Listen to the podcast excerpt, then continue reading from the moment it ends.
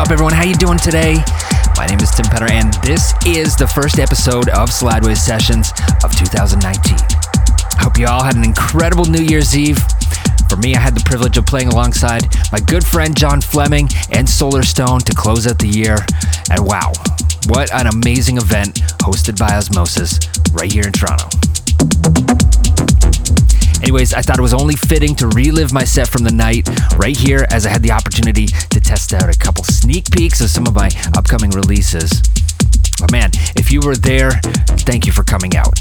The energy was absolutely top notch. If you weren't, I hope you enjoyed this special New Year's mix. So let's get right to it let's slide. Thank you so much for tuning in today. Once again, I'm Tim Penner, and this is Slideways Sessions.